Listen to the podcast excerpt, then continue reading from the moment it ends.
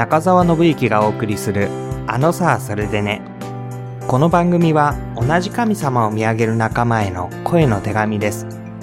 小さなことを共に喜び、大きな困難に立ち向かう。離れていても思いは一つ。私の大切な方々にこの思いをお届けします。あのさあそれでね、第17回目のお届けになります。お相手は、大野キリスト教会の牧師、中澤信之です。皆さんはいかがお過ごしですか？今日は、牧師の時間ということ、タイミングということ、少しお話ししたいなと思っています。牧師の仕事の中には、時間が決まっているものと決まっていないものとかあるんですね。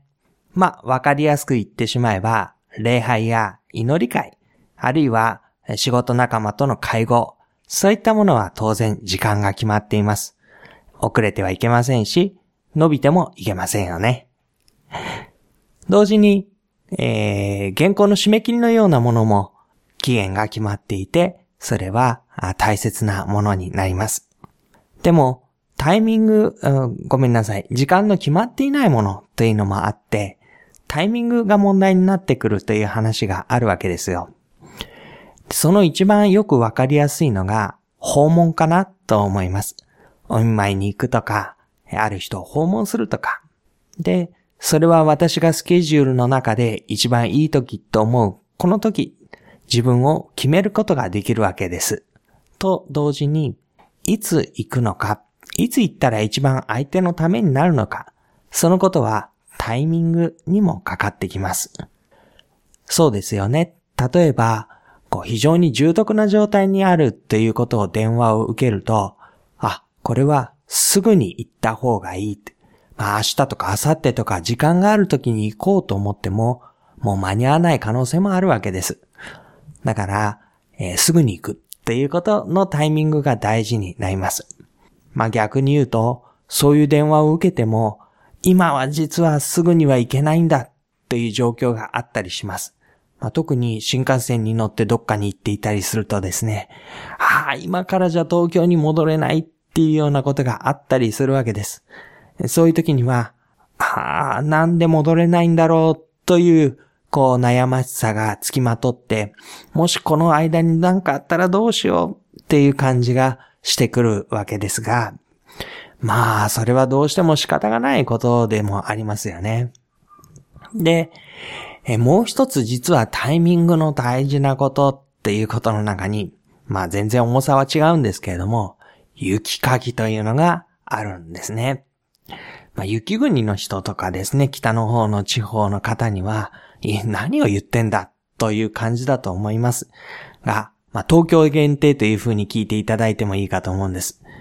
大体私のところ神奈川県ですけれども、年に2、3回雪が降りますよね。で、その雪が降った時の雪かきのタイミングっていうのは結構大事だなっていうのを私は知っています。えこの前、10日ほど前でしょうかね、えー、東京でも雪が降りました。私たちのところでは5センチ、7センチ、10センチ。まあ、どのくらいでしょう。そのくらい降ったかなと思います。で、あれは、確か日曜日の夜中から、えー、月曜日の朝にかけて降ったんでしたよね。で、その雪が降ると言われていた前の日から、ああ、今晩から雪が降るらしいなという心構えをしていました。で、夜は普通に休んだんですけれども、朝ちょっと早く起きてですね、外を見ると案の定雪が降っていて、そして雪かきの必要な状態になっていました。で、雪がまだ降っているわけですから、もうそこで雪かきをしてもまた積もるので同じだ。そういう考え方もありますね。でも、実はこのタイミングで一回雪かきをしておくことが結構大事なんです。というのは、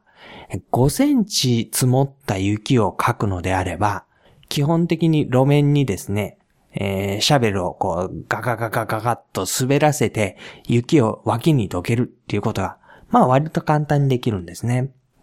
でもこれが倍の10センチ積もってしまうと、これを押して脇にどけるっていうのができなくなってしまうんです。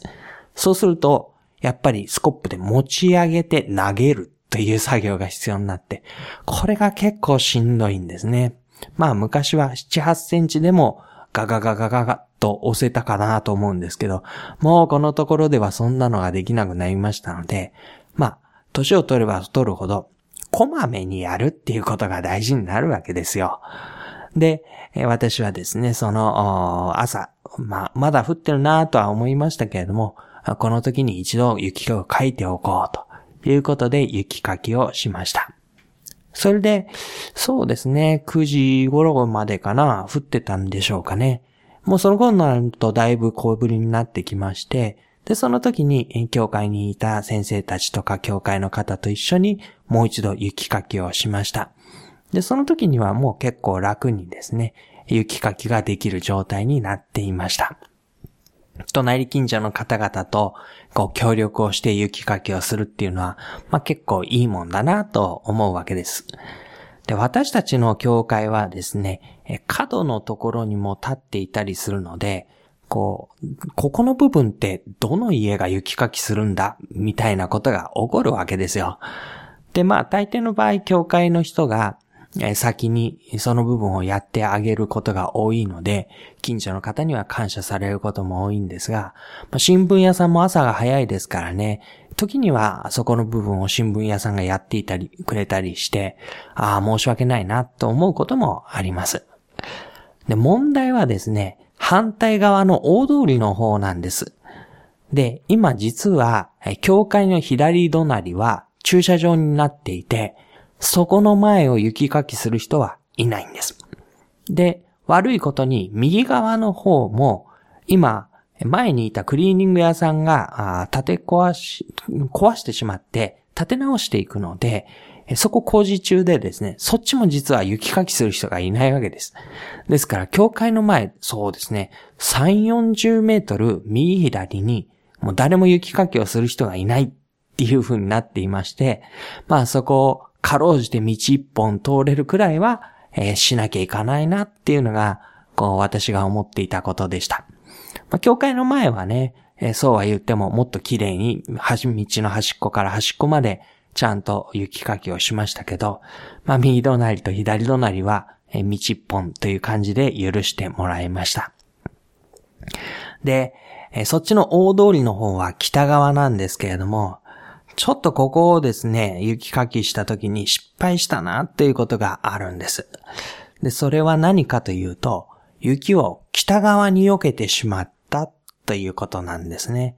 南側に避けた雪は、それから数日の間に日も当たりますしね、えー、だんだんだんだんと溶けてなくなっていったんです。が、左側に寄せた雪っていうのは、えー、実はずーっと溶けないで残って、もうそうですよね。もう10日以上になりますけど、え1日2日前まであったんじゃないかなと思います。で、えー、もちろん北側のものをこう南側に寄せなきゃいけないっていうことはなんとなく分かっていたんです。が、えー、その日にしなかったんですよね。えー、その日はもう疲れてしまったので、北側に寄せた雪は北側のまんま、南側のものは南側のまんま。で、道は綺麗になってるので、まあ満足。そんな感じで雪かきを終わってしまいました。で、何がまずかったかっていうと、それで夜が来たわけですよ。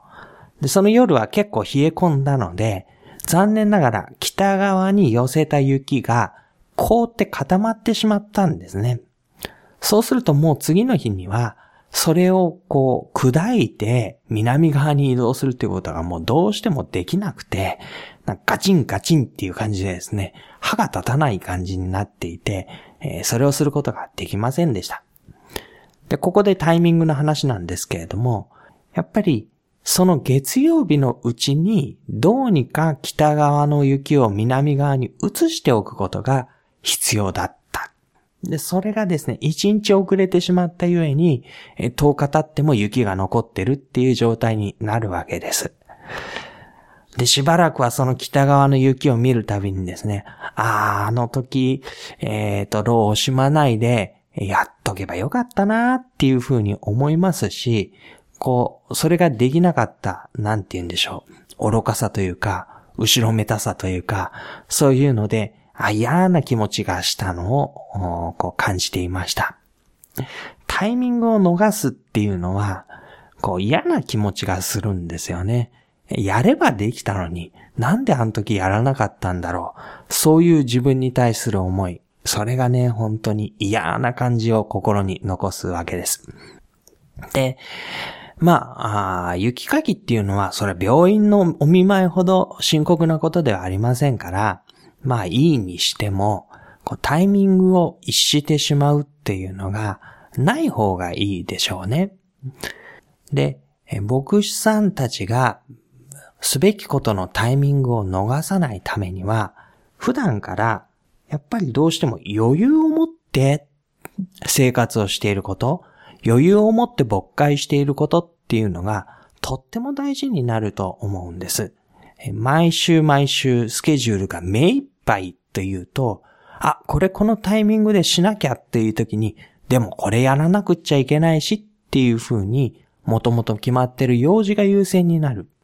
そうすると、本当はしなきゃいけなかったことがいいタイミングでできない。そういうことって結構起こってくるな。それが私の実感です。なので、まあ、うん、仕事しないっていうのもね、変な感じなんですけれども、余裕があるくらいの状態に自分をいつもコントロールしておく。そういうことが結構大事なことだなっていうふうに今は考えています。まあ、周りの方々が様々に協力してくださって、そういう状況にできるようにしてくれてる。それは本当に恵まれてることで感謝なことなんだなというふうにも思っています。中澤信之の基本ルール100ということで、えー、このコーナーでは私自身が毎日の生活の中でこうしようと定めているルールを100個お伝えしていくコーナーになります。今まで4つすでにお伝えしました。これはですね、私のブログの方のトップメニューのところに100のルールという欄がありますので、そちらを見ていただくと、今までのものが全部掲載されています。今日は5つ目と6つ目とお話をしましょう。中澤信之の基本ルール100第5番目。口が空になるまで次のものをつかまない。口が空になるまで次のものをつかまない。これは何を言ってるかというと、食べ方の話です。私は食事を食べるのがすごい早いんですね。ほっとけば、多分みんなが食べる3分の1ぐらいの時間でパッと食べ終わってしまうんです。そうすると結構手持ち無沙汰で、まあ、教会なんかで皆さんとおしゃべりしながらご飯を食べていましてもね、大抵何にも考えなければすぐ終わっちゃうんですね。で、まあ、自分一人で食べてればそこから席立ってお皿洗って片付けてさあ次のことやろうで済むんですけど、みんなと食べてるとさすがにそうもいかなくて、こう食べてる人の前で食べない手持ち無沙汰な状態があと20分30分続くって、これ結構苦痛なんですよね。で、えー、私考えまして、どうにかこうゆっくり食事をする方法がないかなって。自分の食べてる様子をよく観察してみたりしたところ、こう分かったことがあるんです。それは、私はですね、箸でつまんで口の中に入れたら、それを噛んでいる間に、もう次のおかずをしっかりとお箸でつまんでいるんですね。そうするとその状態って長く続けられませんから、当然お箸を次の口に持っていくわけで、まだ噛んでいる間でも次のおかずが口に入ってくる。自動的に前のおかずは飲み込まれていく。ということで、矢継ぎ早に食べ物が口の中に送り込まれている状態になっている。そのことを発見しました。ですので、もう、えー、口の中が空になるまで、次のものをつかまないっていうことをルールにしたんです。そうすると、今食べているものが食べ終わる、口の中が空になるっていうことを意識しますので、まあよく噛むようにもなりましたし、そして次のおかずをつまんで入れるっていうのも時間がかかることですので、まあ今までの倍以上おそらく時間がかかって食べるようになったかなと思います。そうすると、まあ不、自然と満腹感も出ますしね、えー、味わって食べるようにもなりますし、結構これでいいなっていうふうに思っているところです。では、基本ルール100第6番目です。大きなゴミは拾おう。これが6番目のルールです。私たちの教会は何でかわからないんですが、玄関のところが結構風の吹き溜まりみたいになっています。で、夜のうちにですね、コンビニの袋でも、なんかお菓子のパッケージでも、木の葉っぱでも、結構玄関の前に吹き溜まってゴミがたくさんになっていることが多いんですね。で、まあ、今までそれをこう知らん顔して通り過ぎることもたくさんあったんですけれども、この頃は大きなゴミは拾おうというふうに心がけています。それは家の中でも教会の階段のところでも道を歩いていても同じことを心がけるようにしています。で、目についた大きなゴミは拾う。で、それは基本的に手に持っていますから、次にはゴミ箱に捨てたいわけですね。で、この頃結構このゴミ箱がないっていうことにも気がつき始めました。この手に持ったゴミを捨てたいんだけど、適当なゴミ箱がないどうしようみたいなことがですね、結構あるんですね。で、ポケットに入れる時もありますし、自分の持っている、えー、ビニールの袋のようなところに入れることもあります。で、えっ、ー、と、その、ビニールに入れて、カバンに入れてですね、帰ってきて、そのビニールに入ったゴミがカバンの中で1日2日あるとか、そんなこともあったりして、ああ、と思ったりするんですが、まあ、やっぱり大きなゴミ拾うっていうのは、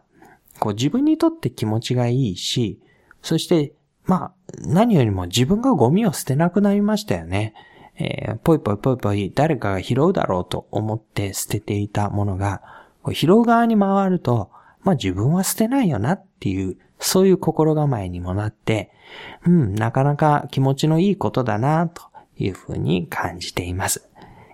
基本ルール100の5番目、6番目をお伝えしました。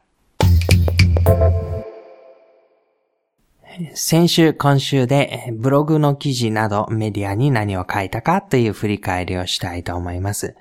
えー、実は先週今週はあんまりブログの更新がうまくできなかったかなというふうに感じています。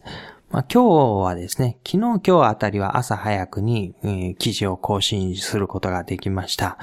これはですね、前の日に何を書くかをやっぱり決めておくと、きちんと更新ができるなっていうふうに感じています。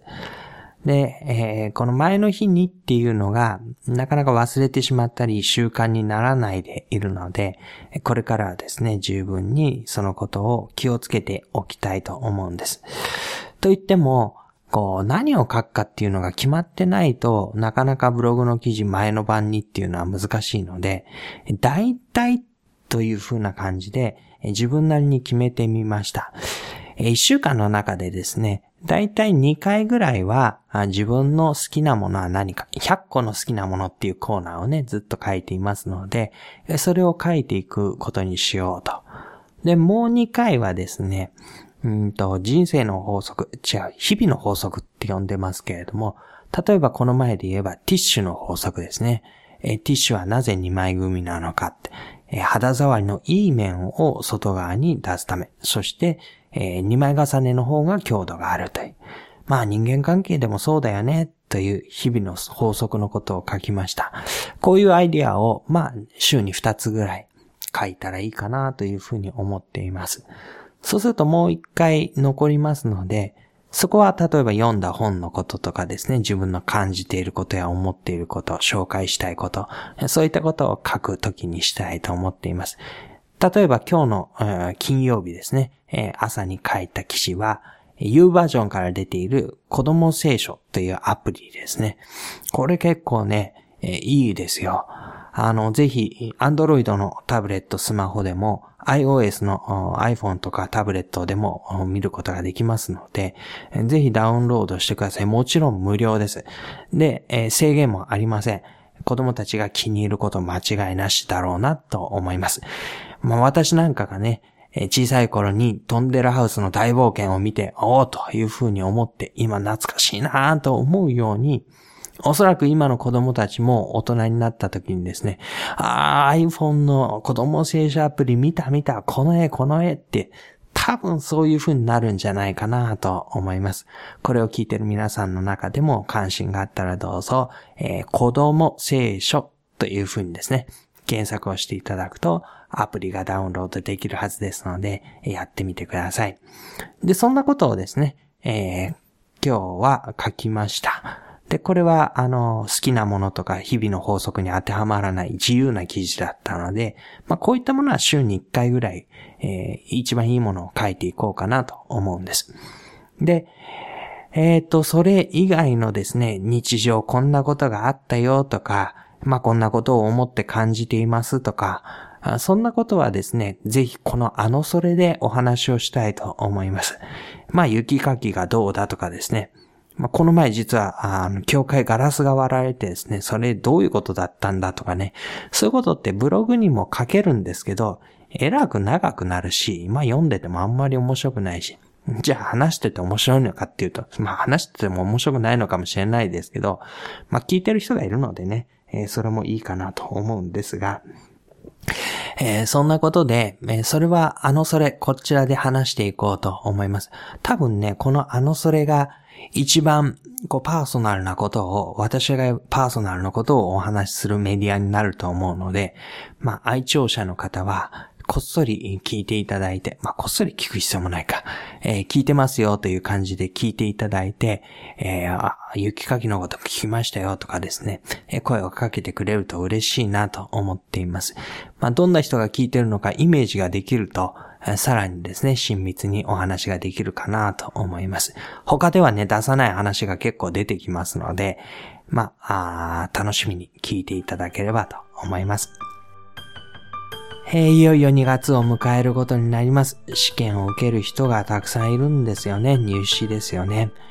まあ、入試で人から評価されるっていうのはね、本当にしんどい経験だろうなと推測をするので、えー、ぜひ、こう、心を強く持って負けないでいてほしいなと思います。